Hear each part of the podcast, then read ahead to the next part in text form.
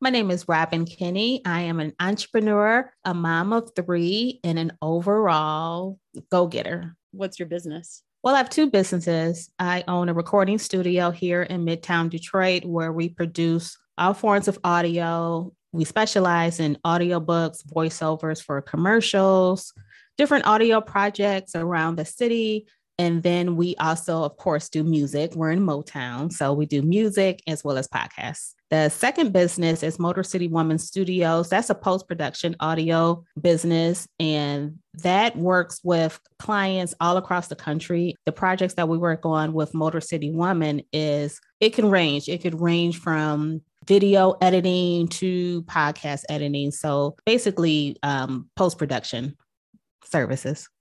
I'm curious, have you always done this type of work or did you work a different kind of nine to five before you became an entrepreneur? And if that's the case, what happened to make this shift? Oh my goodness. So let's go back. I will start with saying that I never looked at entrepreneurship as a way to support myself. I didn't know any entrepreneurs growing up. I thought you go to college, you get a quote good job, and you work there for 30, 35 years, you retire right off into the sunset. It wasn't until I was pregnant with my third child that I realized that I wasn't happy. I was not living the life of my dreams, and I knew I deserved better. And I started making decisions of, okay, how can I change this?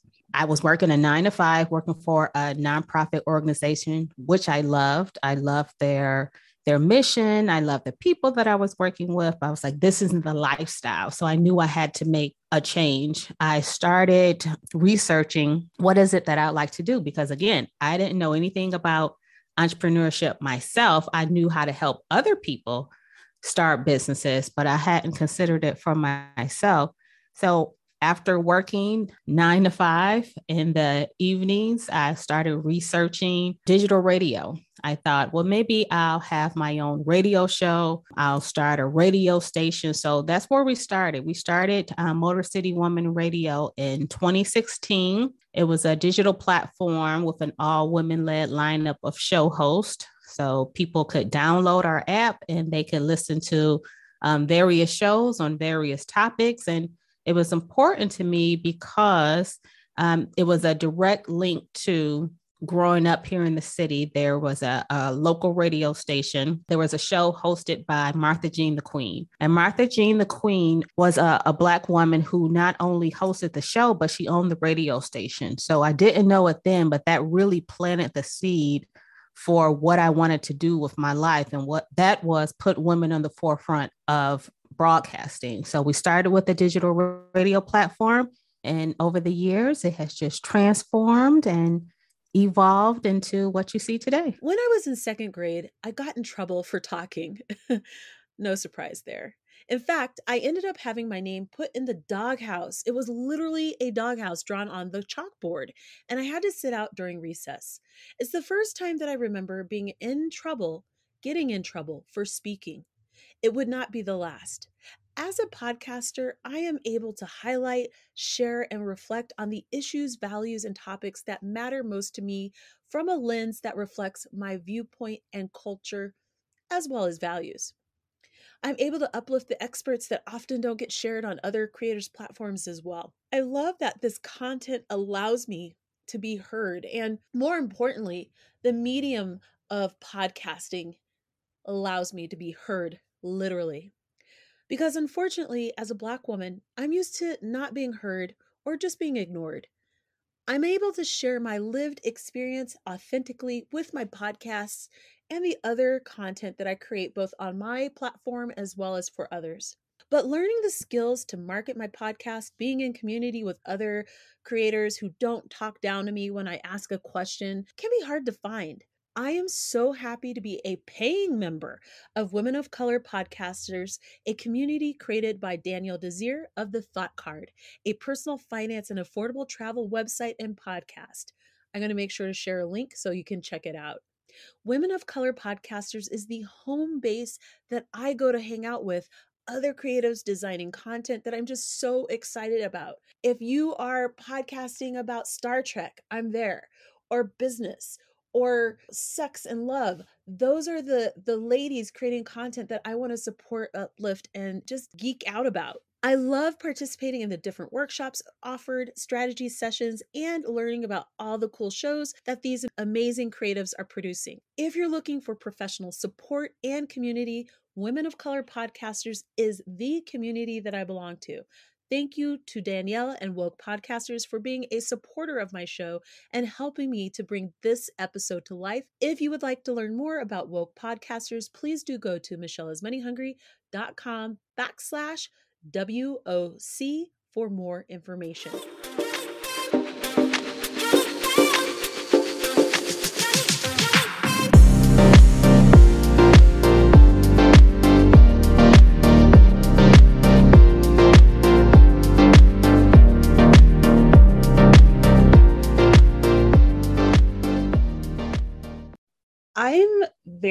Intrigued by this idea of creating a digital radio space, a broadcasting space. I love the backstory of how this was something that was a part of your life as a younger person. But what was it about elevating the voices of other Black women that was so important to you? How did you work around making money ethically within a business like this? Mm-hmm. And why why was it important to even do this? To even do it. Well, it was important because there was a lack in the market, you know, while I was working my 9 to 5 because I didn't just quit my 9 to 5 and, and start this radio station. That wasn't an option for me. I was pregnant with my third child, had two little ones at home in preschool. Um, so we had to really, really balance that. But it was important because I was the customer. I was listening to talk radio at this time, you know, podcasts were just bubbling up here in the Detroit area. And I couldn't find what I was looking for. That was really the impetus for Motor City Woman Studios was it's like, gosh, you know, women are only brought in on very niche subjects, fashion, style, maybe breast cancer awareness months where are the shows where the conversation is being led by a woman? And it was important to me that the radio network and the shows weren't just geared towards women.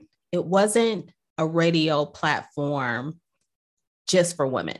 It was a radio platform where we cover a broad range of topics but the conversation is led by women. So that's a difference, you know, and that was, I think that was a, a mental shift in why can't we have shows that are hosted by women, produced by women, edited by women, but covering a, a broad spectrum of topics. Why, why is that so unique? And when I found that it didn't exist, I decided to create it myself. So you create this incredible platform really. And you're you're a mom you've got three littles you're working nine to five. I need you to walk me through how you did this. I, I understand that you had someone else who was a part of this journey with you but this is a lot right? And i would love for you to talk about two things which is how you manage the workload and the trajectory. Like how long did it take from mm-hmm. initial ideation to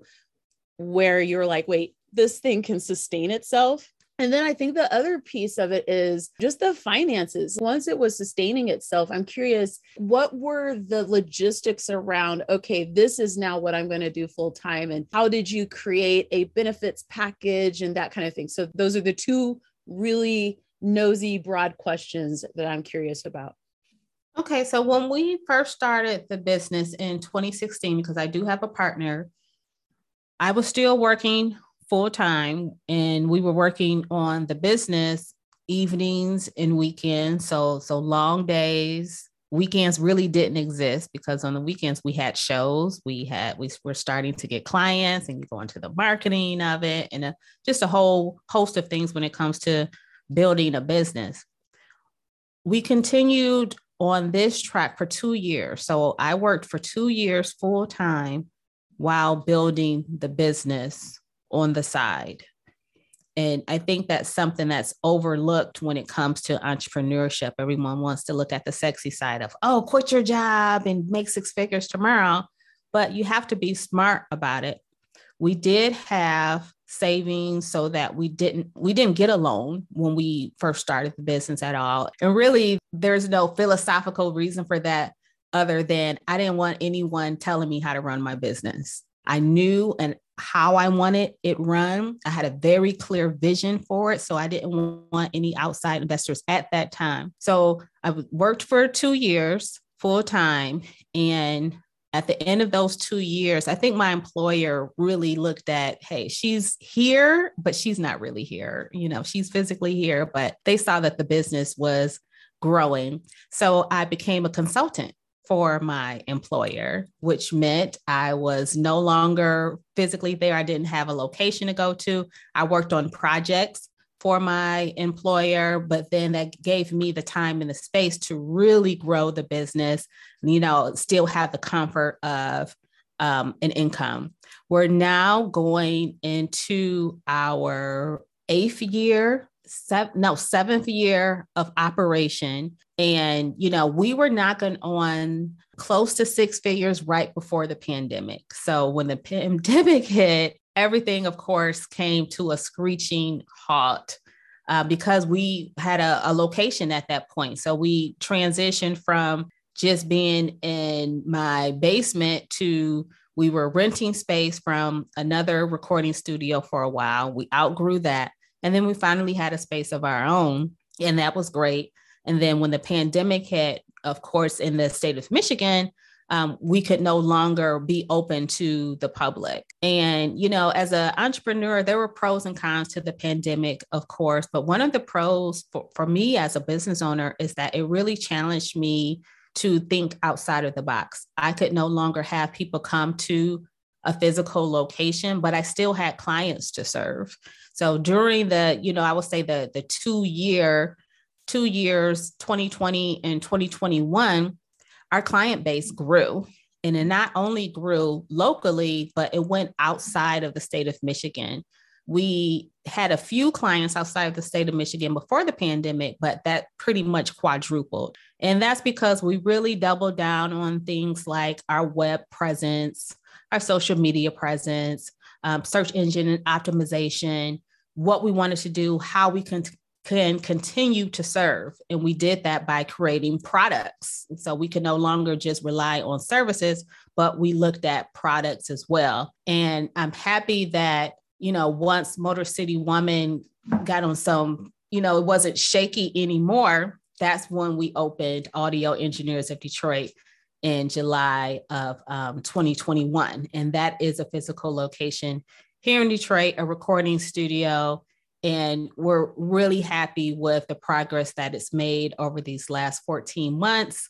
And, you know, both businesses really feed unto one another. And, you know, one of your questions was about, you know, benefits package and, you know, how do you build that out? That's still a work in progress for us. We do have independent contractors. Um, so we haven't taken that leap of having um, employees of our own just yet but we're already looking at you know down the line what does that look like so that we can continue to scale the business and take on more clients outside of the state of michigan but what about for you so for someone who's like i'm vaguely thinking about you know because the heart of michelle is money hungry it's a personal finance show mm-hmm. and i love that you talked about how people have this idea that entrepreneurship is easy especially those first two, three years. And then you had this massive pivot that had to happen because of, of COVID. Um, but I do want to talk about like how were you creating your benefits package for you and your family because you have kids get sick. Mm-hmm. You, know, you, get sick, mm-hmm. like things come up. You have to get your your annual. Like there's just all these things. And so if I'm a woman listening to you talking about growing this amazing business, I will say I'm thinking, well, but how did what you about? take care of those other things? So mm-hmm. before we get into this part, listeners, do note each state is different. So what Robin has access to may be different in terms of laws and that kinds kind of thing than in your state. So I do want to have a little caveat with that. But what did what did you guys do? Well, my partner is also my husband and he still works full time specifically because of the benefits. And because of, you know, his full-time job, his benefits cover the entire family. So it's all strategic. It's a partnership on, on several different levels. I tell people when you're starting a business, you have to think about taking care of yourself, taking care of your family. And we would love for both of us to work full time in the business, but we are not there yet. We're still putting some things in place. And, uh, you know, just the other day, when I was thinking about this upcoming interview, one of the things that I wish more entrepreneurs knew when it when it came to building their business is how to master your emotions. Mm. Um, and when I say master your emotions, it means that you can be excited about the business, it's it's growing, but you have to be strategic. You know, what is the next step? What is the goal? You know, we have a lot of of meetings where we sit down and say, okay, in five years, where do we want the business to be? So now what do we need to be doing now to get to that point. So my partner is still working full time, specifically for the the benefits, so that that covers our family. But we've already put together a plan how much it would cost to cover our family as he transitions out of his full time position, which he is not going on retirement, which is great, to working in the business full time. I love that you talk about just the intentionality around your decision making. I get nervous when people are like, "Oh, I just I just like quit." And I'm like, "Okay, well, I get that, but um if you quit, have you thought about these different things? Like everyone has a different journey. I'm not going to say that how someone does what they do is good or bad, but I do think that um, healthcare in particular, healthcare has actually come up quite a bit in these conversations with women as we discuss bettering our lives. And uh, for American women in particular, there are just certain policies that we don't have access to compared to our cousins and sisters in other countries. Mm-hmm. And so I'm wondering what policies would you love to see that would make this entrepreneurial journey easier from the perspective of of a woman and and as a mom I can definitely speak to policies that I would like to see more of as a mother. When I started, as I mentioned, I was pregnant with my third child and had two little ones at home. So I could not attend all the cute little after work networking events and all these different things that were going on. I'm like, gosh, you know, I want to be engaged, but that doesn't fit who I am and it doesn't fit my lifestyle. I will say that as a mother, uh, one of the benefits that I hope anyone who's starting a business has, and that I don't take for granted at all, is I have a, a large support network. Both my mother and my mother-in-law are both retired. So you know if there's a, a, sick kid at home or you know i need something someone picked up dropped off you know i have people to call so that's another thing that I'm, i don't think people talk about is your support network as you're growing this business especially if you are taking care of someone else whether it be your parent or a child but some of the policies that I would like to see more of are all about childcare. You know, childcare is is lacking when it people don't put childcare and entrepreneurship in the same sentence. And you shouldn't have to struggle, you know, just to be at the table. You know, I don't look at motherhood as a detriment to my journey to entrepreneurship. I changed my entire mindset when it came to to motherhood and, and growing a business. If anything, it's a value add. I can time manage like no one's business. Okay. I am super organized. I have to be because I have a lot of things that are going on and they're all equally important. You know, so it's not about balance, it's just about prioritizing um, during that day. The policies that I would like to see is that just in general, people looking at at motherhood as a value add and not as a detriment. I used to live in Europe and I've traveled abroad quite a bit. And one of the reasons why I decided to create this season on women and money and the decisions that we make and the impact on our money is I really noticed how policy impacted American women's decisions. I don't have littles. I, I, would like to have children in the future. I'll be a really old mom, however that happens. But one of the things that I really am frustrated by, actually, again, I don't have kids. I get pissed off when I'm like, why is it childcare so expensive? Like this makes no sense. Why is it that we we're making kids pay for lunch? Like that makes no sense. That's their job. We just need to feed them over there.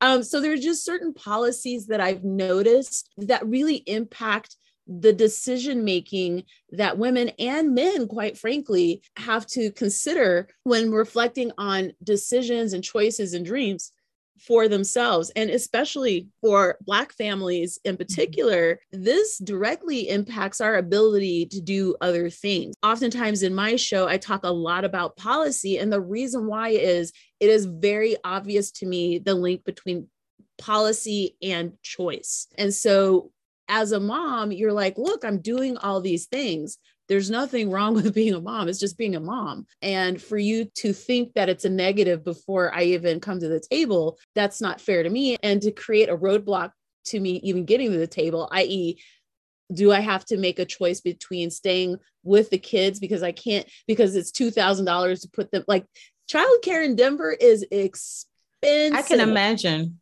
You know, I can imagine. And it's easier for these ladies to do like nanny shares. Like in my neighborhood, the big thing is a nanny share. Mm-hmm. But quite honestly, with the amount that they're paying for daycare, they might as well do that. Mm-hmm. Right. It frustrates me that when American women are trying to design our best lives, that before we even rush out the door, if you will, towards the towards our goals, mm-hmm. there's just so many roadblocks. It, yeah. it, it drives me crazy and you know our whole cultural structure is not built on uh, the caretaker of the child also being outside of the home. Right. This is all designed. This we didn't just stumble upon this and like oh my gosh now how am i going to do this? This was all designed. You, you know it was not designed for for me as the main caretaker caretaker of my children to work outside of the home. Like you know when i was working full time i was like gosh why is it that school lets out at three and I don't get off until five? This doesn't make any sense. why? And then I have to pay for those two hour, that two hour gap. Uh-huh. It wasn't um, designed for me. And once wait, I got wait, into that, wait, you have to pay for the gap. There's no like after school. You have to pay for for after school care. You better believe it. Yeah, it's not free. What? Yeah, they have How to pay for that. that. Yeah. You know what? Um, I only had to do it ever so often because they went to to grandparents' homes. Uh, but uh-huh. when they were little, and it's more expensive when they're smaller, of course, because if they're yeah. not potty trained, forget about it. And don't be late because then it's a, a fee like for every minute you're late. it's so, like you're trying to make me fail. I actually feel like this is a good segue into uh, we're going to talk money more, but just the heart of this conversation uh, is also just how are you how can women better design how can american women better design their lives so that they're living lives in their lives intentionally while earning money in ways that light them up and mm-hmm. can sustain them and and quite honestly also earn money in such a way that they're not scrimping and saving so i guess yeah. my question would be what are your thoughts about for a woman who's listening to this conversation and who's like look I have a lot of dreams too, but everything you you ladies just talked about is why I'm I'm afraid to pursue them. And maybe they don't have a spouse who can supplement the insurance, quite frankly, you know. Um, so what are some of your thoughts on how how someone listening to this can slowly begin working towards designing their best life whether it's through you know we're talking about through entrepreneurship but mm-hmm. what what does that look like yeah. when there's so many roadblocks yeah. financial roadblocks in particular i love this question about designing the life that you want because i think the root of it is for for most american women They've never even been asked that question. What do you want? Some women I know don't even know what they want. They're just on autopilot. You go to college, you graduate, you get a job, maybe get married, you have children, dot, dot, dot, and then that's it.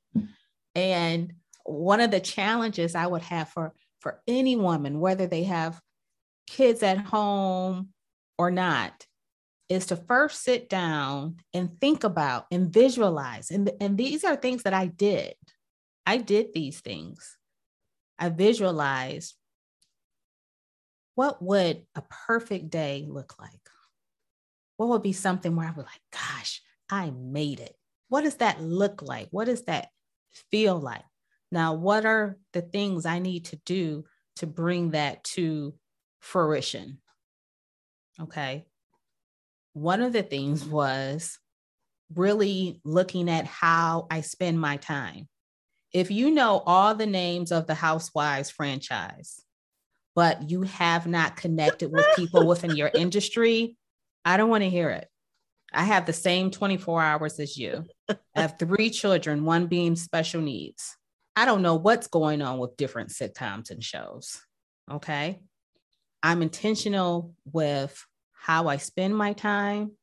I'm intentional with building in joy into my day, into things that I like. When, you, when your question about how do you design a life that you deserve, I put in the things that I like. So I don't wake up in the morning saying, oh gosh, I wonder what today is going to be.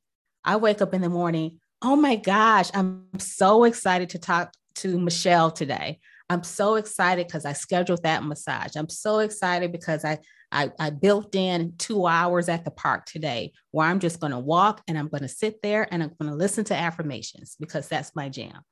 Those are things that you have to ask yourself, especially as women because we give and we give, and society takes and takes and takes. And if you don't sit down and really put yourself first without thinking this is selfish, then you know you'll just pour and pour and pour. And then we wondering why you're drained you know? When i am on social media i, I just see a lot of people who oh, i'm exhausted. I'm mentally exhausted. You know i'm drained. I'm this. I'm like how are you spending your time? What what are you scheduling? How do you spend your money? You know we're talking about finances and money how do you spend your money are you investing in yourself are you investing in your talent are you investing in your career now yes i do have a partner who you know covers you know our insurance so that i can concentrate on the business and that's something that i am grateful for. But if that partner was not there, believe me, I would figure it out some other way. I would most likely still be working full time and doing my business on the side. You have the time. The time, the time is there, and the resources are there. I don't think we talk enough about um, bartering. In the beginning stages of my business, there was no marketing budget. There was no, you know, budget for a bookkeeper but I bartered. You know, I knew people in different industries say, and I would say, you know, can I offer you this because I need that? Don't accept money as an excuse not to do something. Money is just an energy, you know, that's nothing.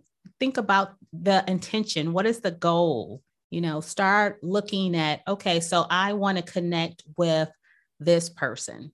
Okay, you know, have I looked on LinkedIn? Have I looked at, you know, we were talking about conferences where I can be in the same room with people in the industry that I want to be in. Maybe I'm not there yet, but just connecting and and and networking, you know, um, I think that's an, another aspect that has really helped in our business is networking and relationship building and cultivating relationship building not just DMing someone and asking for something. That's rude.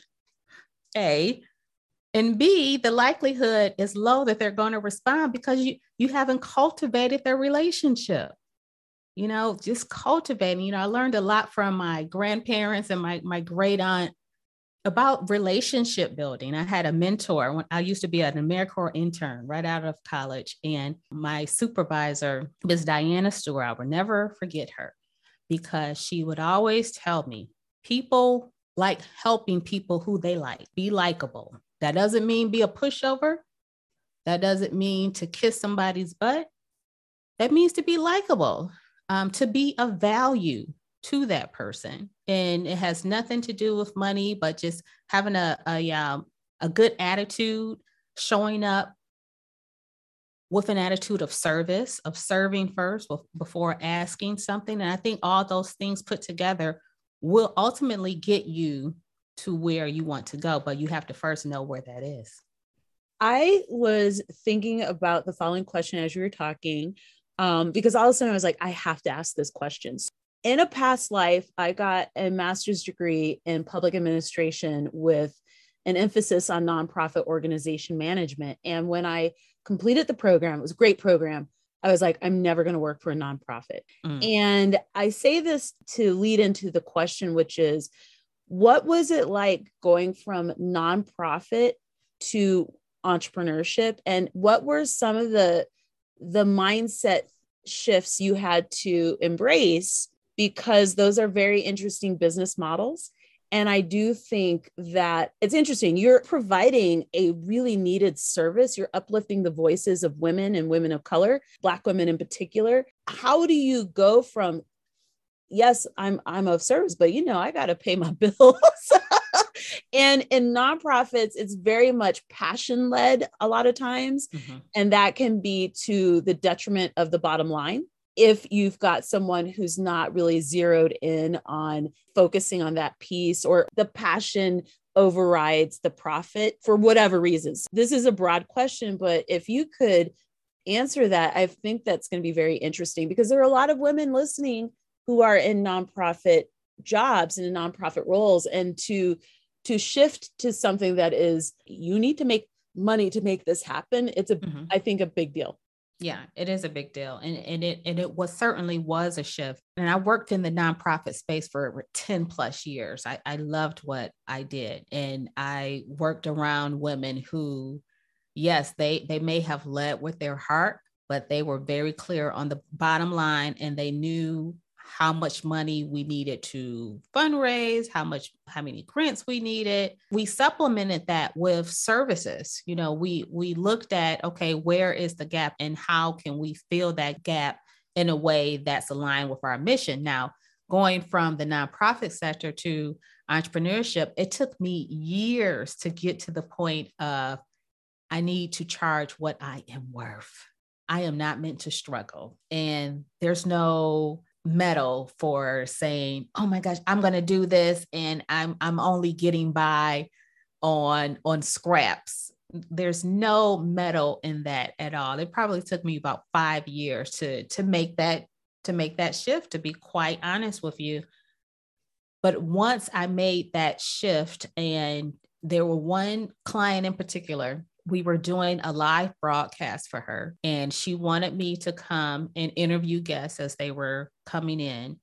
And i i sent her the invoice after i had done it and she sent me a letter back and she had doubled the invoice and she sent a note that said charge what you are worth. Wow. Powerful. What was that like for you? It was humbling to have someone who I didn't necessarily have a relationship with. You know, we were it was cordial. You know, I was providing a service for her, but it was humbling. It, it really, I sat down and I said, gosh, oh my gosh, am I worth that? I'm worth that. That's a lot. Jeez. But from there, you know, over time and you don't, you don't have to ask me twice to keep yeah, those rates up. you, you only have to do that once. In another instance, I remember being in a meeting with a colleague who does a, a similar service, white male, mm-hmm. and we were talking about a project that I didn't have the capacity for. And I said, you know, hey, you have interest in this in this project. How much would you charge her? His rates were five times what, what my rate was, and said it with a straight face. I updated my website that afternoon. Wow. I sure did. I updated my website and didn't look back. You know, I really did some work around why I was lowballing myself because, you know, we don't talk about that. Why why do I feel like I deserve only that much? Were you lowballing yourself or did you just not know? I have a different podcast about brand building and that's typically where we would have like a like a conversation really like going deep in like pricing and stuff. However, I think this is a really good conversation for the show because again back to policy and access. I wonder if you were in, say, like a mastermind group and mm-hmm. everyone's like, look, this is how much you need to be charging, then you would know. How would you know what you don't know? I guess is my question. And one of the things that I love right now is this pay transparency movement. In Colorado, we didn't know that we had a pay transparency transparency law pass because I think it passed during 2020. So we didn't know what, what was going on. And we didn't know it passed until we started getting blackballed from jobs oh, across oh, wow. the US. And so what they would say is anyone else can apply but Coloradans. Because we have a law that you have to share the rates. Wow. But now New York and California have i mean once california is on board which is the fifth large i think the fifth largest economy in the world it's like game over right? Yeah. But we we had this law that no one knew about until it passed. And then we we were like why can't we apply for things? Yeah. And they were like we cannot share we will not share the the pay range and so mm-hmm. i say this to say in entrepreneurship one of the challenges i think for underrepresented communities in spaces like podcasting and things like that, especially creative spaces where right. sometimes it feels a little ephemeral, right? Like, mm-hmm. well, I don't mm-hmm. know what to charge. It's like how gatekeeping happens is really mm-hmm. different. It's not just what we think in our brain, it's the access to people, right? Mm-hmm. And and so I want to know how have you worked on bridging the gap between what you know and what gatekeeping you know is out there and making sure because each year is different making sure that you're always charging what you feel your services are worth especially over time because yeah you're you're building authority and influence over time mm-hmm. and you know one of the things that that you just said was within the creative industry. And I, I, think because we are, you know, so into what we create, you know, we have we have to look at it as this is reflective of who I am. And so I think the rate should be even, even more than that because, you know, this is a unique product that I'm creating and, and, and that I am offering in general, I look at what the industry, you know, dictates when it comes to to different pricing. I, I may browse a few websites from time to time. I'll say annually, I'll do something like this. I look at, you know, of course, the number of hours that it's going to take. And in general, I never take on probably more than five or six clients a quarter. And that's because I've designed a life that I love and I don't want to struggle and I don't want to be stressed. Um, and I really want to dive into each client and, uh, you know, and really absorb and, and, and give it my all. But what in the, in the pricing conversation, looking at, you know, what's going on in the industry. So that's research, that's asking. And, and yes, there, there is a lot of gatekeeping, but I've found that typically you can just ask a person, what are your rates for this? And maybe if you don't feel comfortable just coming out and asking, you can do what I did, you know, in, in my example saying, you know, I have a project that I can't do, you know, how much would you charge for this?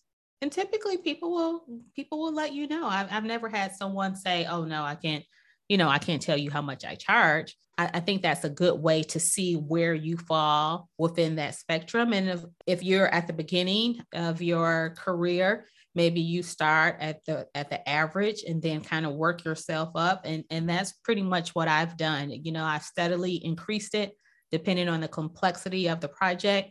Sometimes I may give a discount to um, return clients, of course, who are coming back for a repeat um, services. So building in those types of things. But I also look at my my budget. You know, I, I look at you know the the things that we have in place. We look at, of course, retirement and saving, but also fun things that we like doing. You know, last spring I woke my girls up super early and we hopped on a train and took spent the weekend in Chicago. You know, those are things that I've built into my budget and and that is directly aligned with my pricing for my services. I love that. In a lot of the conversations about women designing their best lives, the word selfish came up. When you hear that word in connection with this topic, what are you, what are your thoughts? When I think of the word selfish, and particularly when it comes to to women and, and living the life that they deserve, I always think of who planted that seed that you didn't deserve that. Why are you labeling happiness, fulfillment, financial abundance, and the pursuit of that as selfish? Because there, there's a root there. And I think that's the work of looking at, well, why do I think it's selfish for me to be able to get eight hours of sleep? Why is that selfish when I may insist that my children get eight hours of sleep? Why do I not deserve eight hours of, sleep? You know, and, and, and things like that. I always get eight hours of sleep and I have a lot going on, but that that's those certain things that feed yourself and that are supportive of your health and well-being should be non-negotiables. I don't know, I don't care who's asking. No, you know, my my kids know that my my bedroom is my sanctuary. That is not a place to be in or jumping on my bed. That that's non-negotiable, you know, tea time in the in the evening. But again, look at it from a place of when I am well, when I am whole, that allows me the capacity to take care of the people I love. Look at it from that space and it'll make it a little easier. We're wrapping up, and I have one or two last questions. I'm wondering for someone who is at the really beginning stages of preparing to take the leap into entrepreneurship. And I'm going to actually say this specifically, and they do not have, maybe they have a partner, but they do not necessarily have access to all the things that you did, right? Okay. So maybe they do have support in some sort of way. What are some of the financial strategies that you would encourage them to consider in preparation for the eventual switch over mm-hmm. to entrepreneurship? Like, what are some things that you think they should think of, things that you wish you had or wish you prepared for better, and mm-hmm. lessons learned? I think anytime you're about to make a huge change in your life, and we're talking about going from a, working a nine to five to uh, becoming an entrepreneur, is to have that savings cushion somewhere, you know, like a high yield savings account where, you know, and again, I worked for two years full time before I was officially out of, you know, working for someone else. And within that time, or even leading up to that time, just putting some money up, putting some money up so that you can just have a cushion there as you build your business, you know, as you're you know, creating your business, your business need things. You have to bring on professionals for different things. And you want to make sure that you've put aside money that is earmarked just for that. It'll, it'll just take some some stress and alleviate some of of doubt of can I do this? When you have that money set aside that's earmarked just for your business, then it'll give you uh, more comfort, I believe, you know, as you begin it and as you grow it. I believe everyone has a unique talent um, to give to the world and utilizing what that talent is to serve the world will bring about the financial abundance that you desire. I really believe that. For those of us who would like to work with you or curious about your services, how can we find you? Well, Motor City Woman is on all social media platforms at Motor City Woman. Our website is motorcitywoman.com. If you are in the Detroit area or you will be visiting Detroit soon, you can visit our recording studio in the heart of Midtown Detroit, Audio Engineers of Detroit, and that website is aedetroit.com. Thank you so much for coming on the show. I really enjoyed this conversation. By the way, you look so relaxed as a, for a mom of three little kids. I cannot believe uh, that your mom. You know what? It's because you're getting your eight hours of sleep. I'm I getting my eight hours of sleep. Honey, I believe I have you. Some I had some tea um, la- last night. I have tea time in the. My kids go to bed at eight o'clock. Uh, so I have tea time after that. I do some reading. I listen to some different sound frequencies, honey. It's all intentional. All right. Well, there, you know what? I need Thank you though. Thank you. Schedule. Thank you so much. And I just wish you continued success. Thank you so much, Michelle, for having me.